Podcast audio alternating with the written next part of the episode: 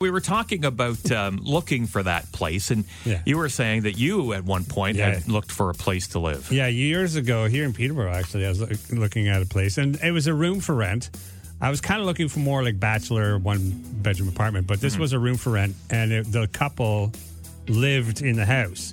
Uh, so when I went in to look at it, they were like, you know, if the rent posted is the rent, if you don't want us to cook you meals, but if you do want us to cook you meals, uh, we can, but the rent will go up. And I'm like, okay, thank you. I'll keep looking. I don't know. I, I I may have taken them up on that offer. Well, No see, the thing is, then like- again, they might cook something you don't like. well, there's a lot of things I can't eat. So Ah, that's true. Yeah, with your You know, Crohn's. yeah. Yeah. Okay. So- Yeah. I remember when I moved to Peterborough and I mentioned how I had to rent a room until I found an apartment.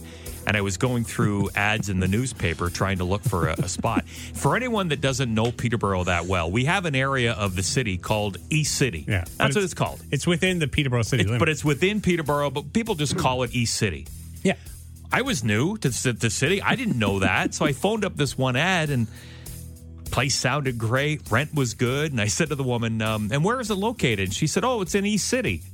like a dummy, I said, oh, no, I, I really want a place in Peterborough. and there was this long pause. And she goes, East City is in Peterborough. and I went, oh, okay. so I went and checked it out. Loved it. Yeah. Did you take it? I took it. Oh, nice.